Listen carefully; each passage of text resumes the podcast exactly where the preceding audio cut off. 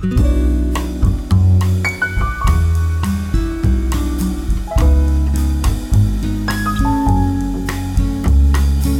the WCC studios in Waterloo, Iowa, this is From Here to There candid conversations between students and career professionals exploring the diverse and sometimes unpredictable pathways that get us to where we're going.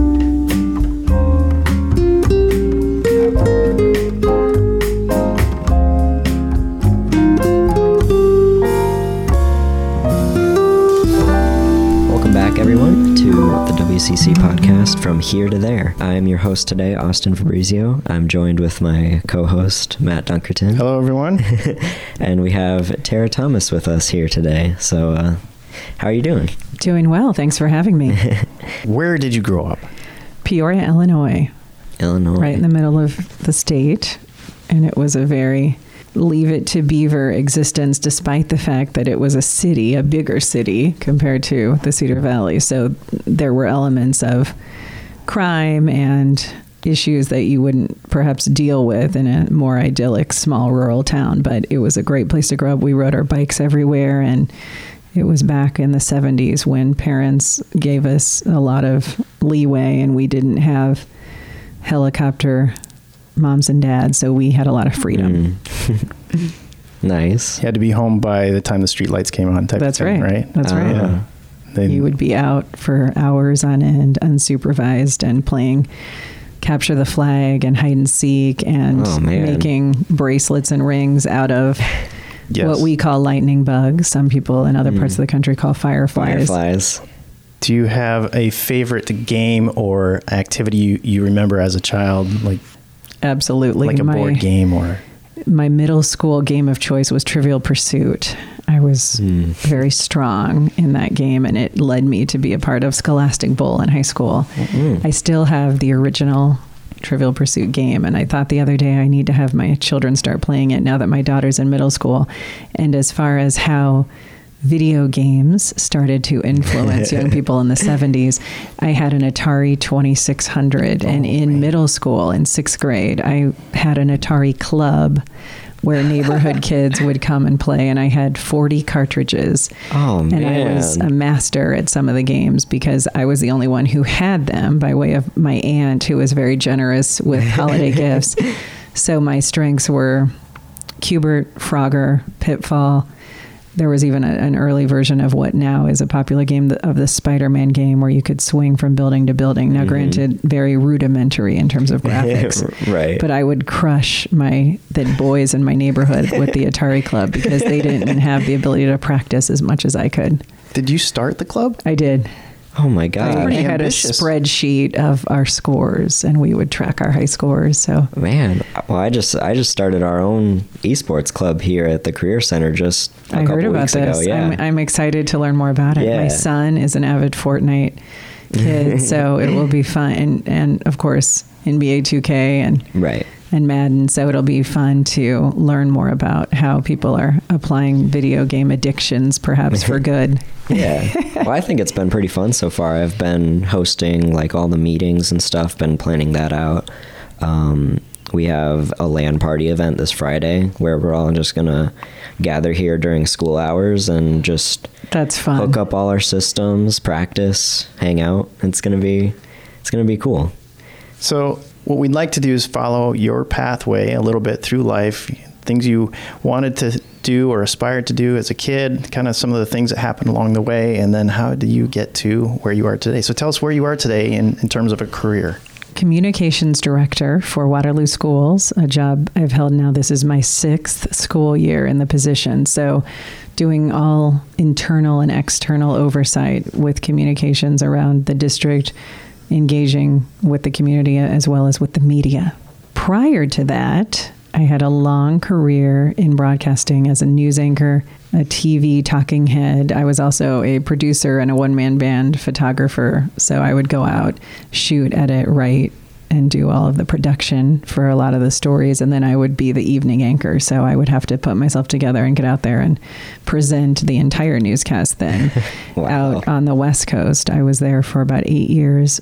In Yakima, Washington. My first TV gig, though, was in Mason City, Iowa in 1995, right out of college. And interestingly, for those of you who know the history, I was one of the I guess, survivors of a newsroom traumatized by the abduction of Jodi Huisentruit. I was the first person hired after her abduction, and I took her desk and had to clear out her voicemail and her personal effects. So Oh, it was a really oh, unusual situation. But I had been out in Boston at Boston University in college, and pre internet, I was not familiar with her abduction. So when I drove into Mason City for the interview in 1995, I was surprised to see all these yellow ribbons up around town. So when I inquired of the news director, why do you have yellow ribbons around your tree out front and what, what's going on? Oh, one of our news anchors was abducted two months ago. Oh but I was so happy to have the opportunity to get paid for a job I had been doing for free. I did six internships in college, so I didn't really it didn't phase me the way it would as an as an adult. I was a then right out of college 22 year old and I didn't understand the impact until years passed and I look back on it now and I think how unusually bizarre and, and also sad that was because all of her friends were still there with all of the questions that all these years later have never been answered. And just in the last month, 48 Hours did a follow up on her abduction, and, and they still Really? consider it a cold case, but it has a lot of interest nationally, and everyone who grew up in Iowa during that time is quite familiar with the story. Yeah, it became a national Man. news story. Yeah, so I was only there for 10 months, but the connections I made lasted a lifetime. I'm still friends with many of those coworkers, and I just wanted to pursue, at the time, I was a reporter, producer, and fill in anchor, and I wanted to pursue being a news anchor mm-hmm. entirely. And so that led me to a job in Yakima, Washington, and I did that job for quite a while and then came to KWWL in 2002 Okay. and worked with Ron and Rick and Mark and originally did the morning news and then moved to evenings and I had that job until I came and joined Waterloo Schools in 2013. Wow, man, that's quite that's quite the journey. Um, it was. It's communications director. Such a fancy name. I know, right? It sounds Yeah. so formal, but I'm I'm a very down to earth, I think realistic person, but I just wear that title that really helps to cement the serious nature of communication because Right. think about the crisis level that we reach sometimes with communication whereby an emergency could happen especially in a school Yeah. and so even today i was involved at 520 in communicating the weather delay So back to your early days of middle school. Was it a large school? Well, interesting you should ask. In Peoria, Illinois, Peoria Public School District, it is unique in that it has, it's one of the few public schools really in Illinois that has back then what was called a gifted school. And you would test, if you were selected in third grade, you could test into that program, much like we test for kids to enter into our ELP program, which is mm-hmm. expanded learning. So I was fortunate in third grade to be identified as gifted and talented, whatever that means. and I then had to go through a series of tests through Bradley University, and I was one of 60 students in the district selected to go to this theoretically magnet school. And so from fourth grade through eighth grade, I was in a cohort of 60 students who were all in this Washington gifted school. Wow. The interesting element of it was, in some respects, I think it set us up for an unrealistic experience in high school and college because mm. you were coddled and told Yeah. that you were smart. And then i think you maybe had a lot more accommodations and breaks than you would mm-hmm. get in real life. And so for some people that probably was a shock to get into high school and college and then mm-hmm. realize no you're not special just because someone is labeling you as gifted but the one thing that was really special, I think, is that we started foreign language. And so from hmm. fourth grade through eighth grade, I had daily French class. It, it was French or Spanish, depending on which year you entered. So in fourth grade, I go in and I'm in the French cohort. And then in fourth grade, we had a unique chance to host foreign exchange students. So I had a, a girl stay with me for three weeks And then the following year in fifth grade, we went to France, our whole class. Oh, wow. And we stayed for three weeks with a family in Paris. And it was amazing looking back now, having children myself, that my parents and all these other parents were so willing to just let us jump on a plane and fly over to Paris. And this was a cool outcome. The girl that I was connected with, her mother was a well known actress in Paris, and she was friends with Brigitte Bardot. So it was a very unusual placement for me. And we stayed in touch. She and her mom came to visit us in Illinois. And over the years, we've lost touch, but she has become a famous star, Julie Androuillou, and she is a she has a cooking show and is has quite a following in France. Is there a teacher that you remember from your grade school or middle school experience or even high school that you particularly enjoyed or uh, influenced you or inspired you? Yes, I would say my French teacher, Madame Bright, fourth through eighth grade, and my homeroom teacher, she was in fifth, and she conducted the entire homeroom daily goings on in French. So we did the Pledge of Allegiance in French, all the attendance, the lunch count, everything in hmm. French. And what was really interesting is when the parents then would come in for parent night or school conferences, she would only speak to them in French. So that was very intimidating and frustrating, I think, for oh. parents. But as an adult, you appreciate how much she embraced the curriculum. Today, Molly Bright and I are friends on Facebook, so she gives me a lot of likes and positive feedback. And so we've stayed in touch all these years. And the other interesting thing, she is African American. So to have a female person of color be my French teacher for five years in middle school was an unusual experience hmm. compared to, I think, the stereotype of foreign language teachers. Have you retained any of that French? Yes, because I did take it then four years in high school and a year in college. So technically, I've had, let's see, fourth, fifth, sixth, seventh. So I've had 10 years of French. Oh my goodness. So I at one time was quite fluid and then or fluent. But what's sad is it's like anything else. I was also a, a accomplished pianist, but I've lost I've lost my piano skills and my French speaking abilities. However, at times when called upon in circumstances, I can engage with some of our families from the Congo who are French speaking. We have quite a few here now in the district. So I've gone to Tyson and talked to a few folks in French, and it's very rusty, but I could do okay going to France and survive. navigating, yes, Yeah. without needing to Google everything. Mm-hmm. Oh, Tara, you are very tall. Did you play sports? That is a great question because I get asked it, or I did when I was younger all the time. At 5'11, you can't not have people assume you were a volleyball or basketball player. Interestingly, my high school in Peoria, Illinois, Peoria Manual, is a nationally ranked, was a nationally ranked school for basketball. So when I was in high school, many of my peers that were on the basketball team, the girls, were taller than me and they were much more aggressive. So I never played basketball, but freshman year, the coach pulled me aside and said, Would you be interested in doing basketball? And I just said no. I was interested in cheerleading in middle school and I, I was kind of a wimp. Now, in those four years I did do volleyball, but I wasn't effective. So I was only intimidating during the starting lineup. And then they realized, oh, she can't jump or spike. Even though I was a lefty, I, I didn't have a, a good left handed spike and I didn't serve well. So my volleyball career took me nowhere. In freshman year of college, any student over five nine receives a recruitment letter at Boston University back then to be on crew. So I was asked via a letter and then stopped by a crew coach on the street to consider doing crew because they needed people who are have long arms and legs. Yeah. I would have been horrible because I didn't have a lot of upper body strength and that's really what it takes to be effective with crew. Yeah. So my crew career ended before it began.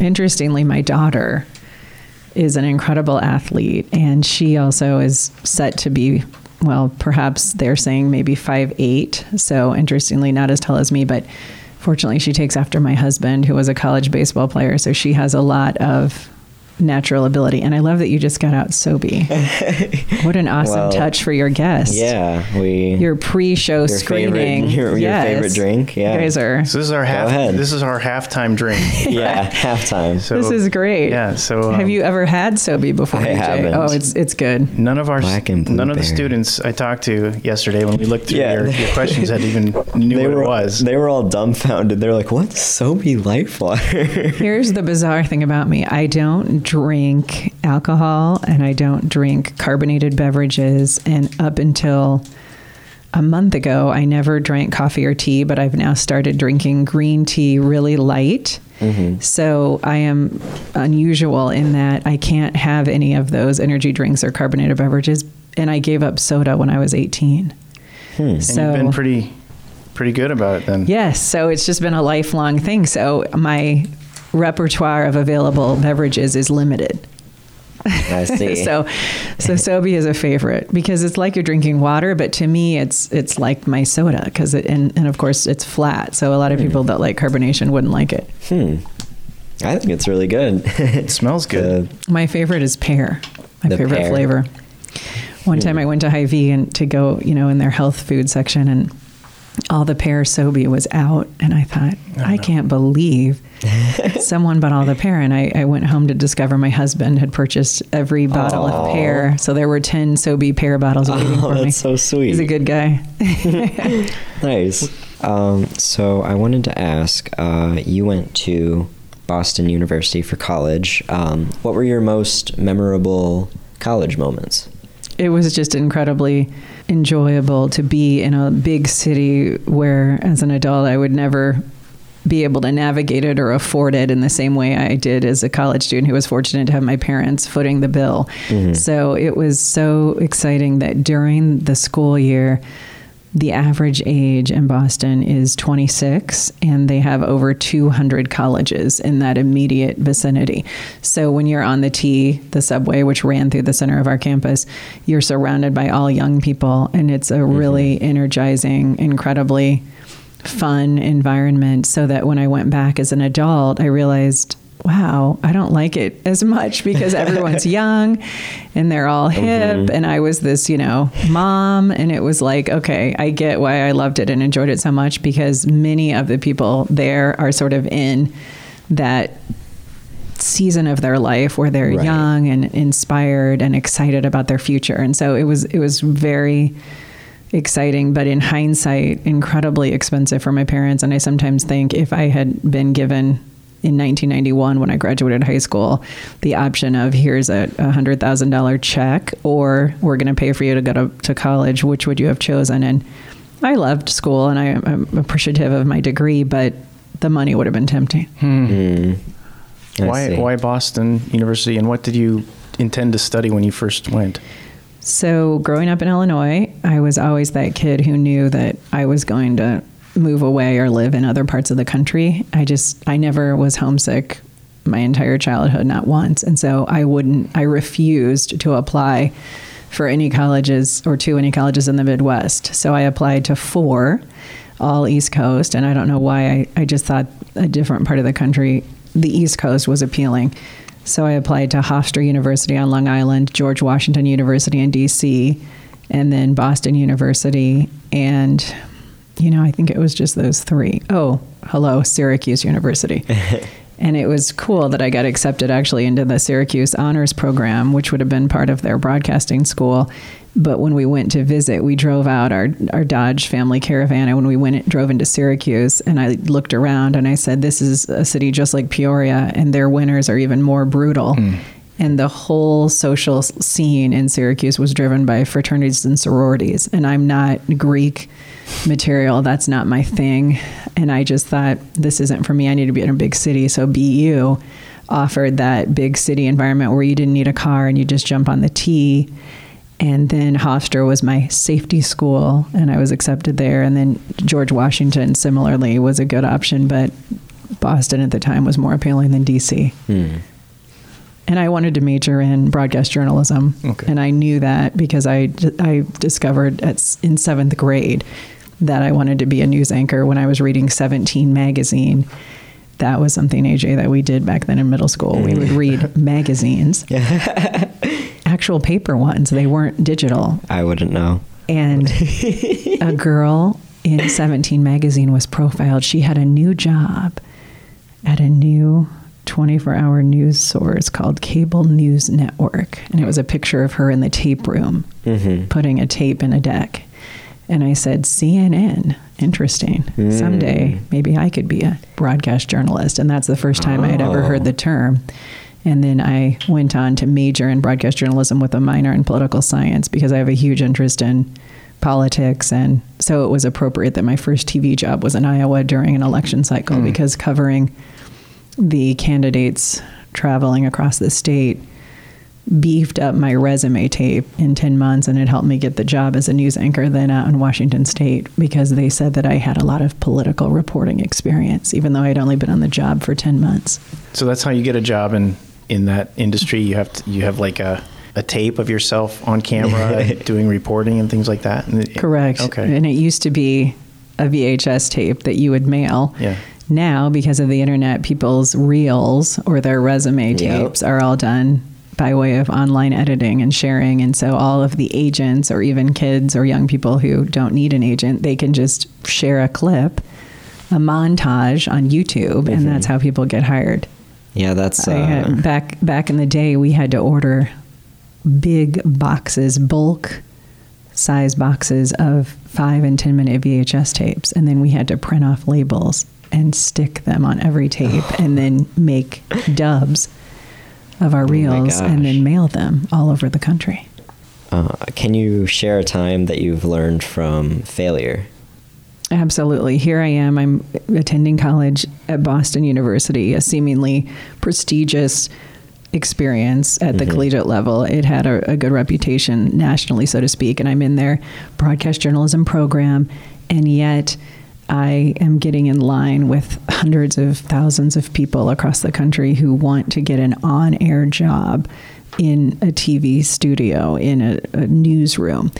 So I received from the time I was nearing the end of my senior year of college in 1995 until I landed this part time, no insurance, low paid, it was minimum wage, my first job as a reporter at KIMT in Mason City. Mm-hmm. I received over 200 rejection letters, all of which I have to this day in a stack. And one might say that's putting some level of failure before you because it's that competitive. And it was then in 1995 and i remember thinking just because 200 people don't want me doesn't mean there aren't a host of other options here on this list of market tv markets that stretched out from New York, LA, and Chicago, all the way to Alpena, Michigan, over 200 markets. And so mm-hmm. I kept mailing, connecting, pounding the pavement, and it took an in person interview when I drove to Mason City Yeah. to land my first paid job. If you have a passion for it and you can't see yourself doing anything else, you will go to great lengths to make it happen. Oh, absolutely. I didn't have a plan B, and I never did until I was older and more approaching middle age, but I just never saw myself doing anything else. And so it was nice that I persevered and that somebody gave me a shot. And I, I still know and appreciate that news director today. And I'm, Mm-hmm. I actually ran into him in recent years and we've connected on Facebook. Really?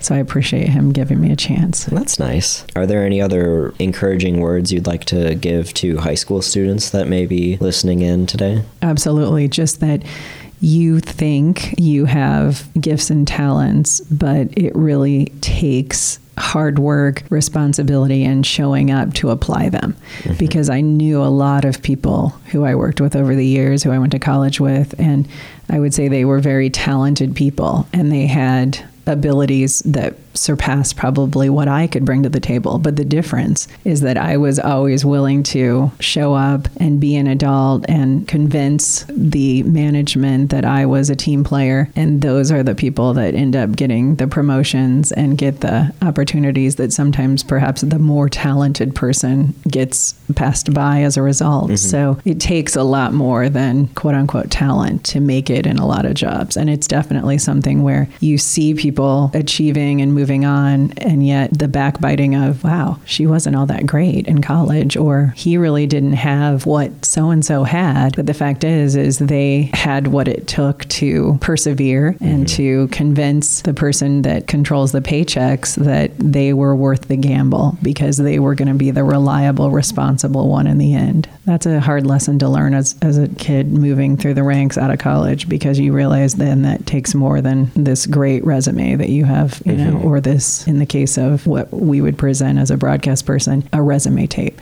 Just because you look good on camera doesn't mean you can deliver the personality and perseverance to be effective. Very well said. Do you have uh, a funny experience that in your life? Like, what's the funniest thing that's ever happened to you? a great story that I bring up when asked by audiences occasionally when I speak about broadcasting is what's one of your most memorable stories? What's something that you'll never forget? And I would say, and it has a funny element to it, I had a close friend who was a very successful country radio DJ when I was living in Yakima, Washington. She and I are still friends. She was 354 pounds and decided to undergo weight loss surgery. And she contacted me as this process was unfolding and said, I want you to be there to document my journey. And I said, absolutely. And it was by far and away the most memorable story I ever covered because it was multiple follow ups to her initial surgery. Mm-hmm. I was in the surgery room when she had the procedure. It was a six hour ordeal, and I had all of my 65 pounds worth of equipment in there recording Oh the surgery. gosh. The disturbing part, the surgeon who had a very tongue in cheek and sarcastic approach to life, who I also became friends with, he played Barenaked Ladies during the surgery. And here's this 354 pound woman, my friend, literally naked on this table.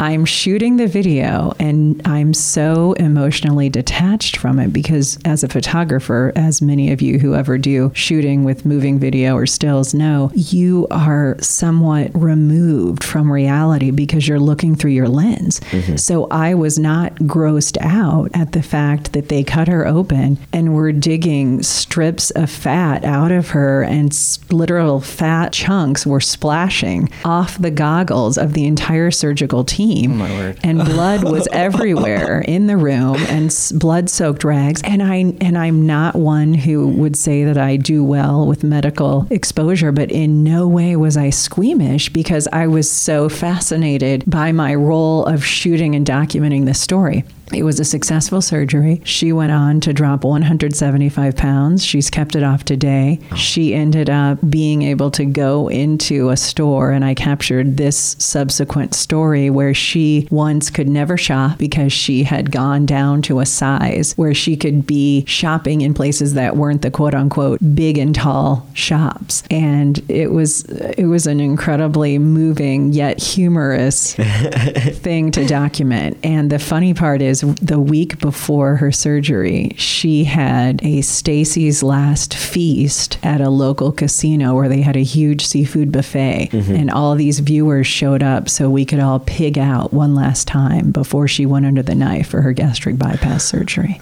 Good story. Wow, yeah. I was gonna say that is Good story. that is crazy. Thank you so much for coming in. Thank, Thank you guys, Matt and AJ. I appreciate being your guest, and I'm going to enjoy seeing where your podcast goes from here. Well, we look forward to speaking with you again here sometime. Thank you to everyone who is listening today, and we hope to see you next time.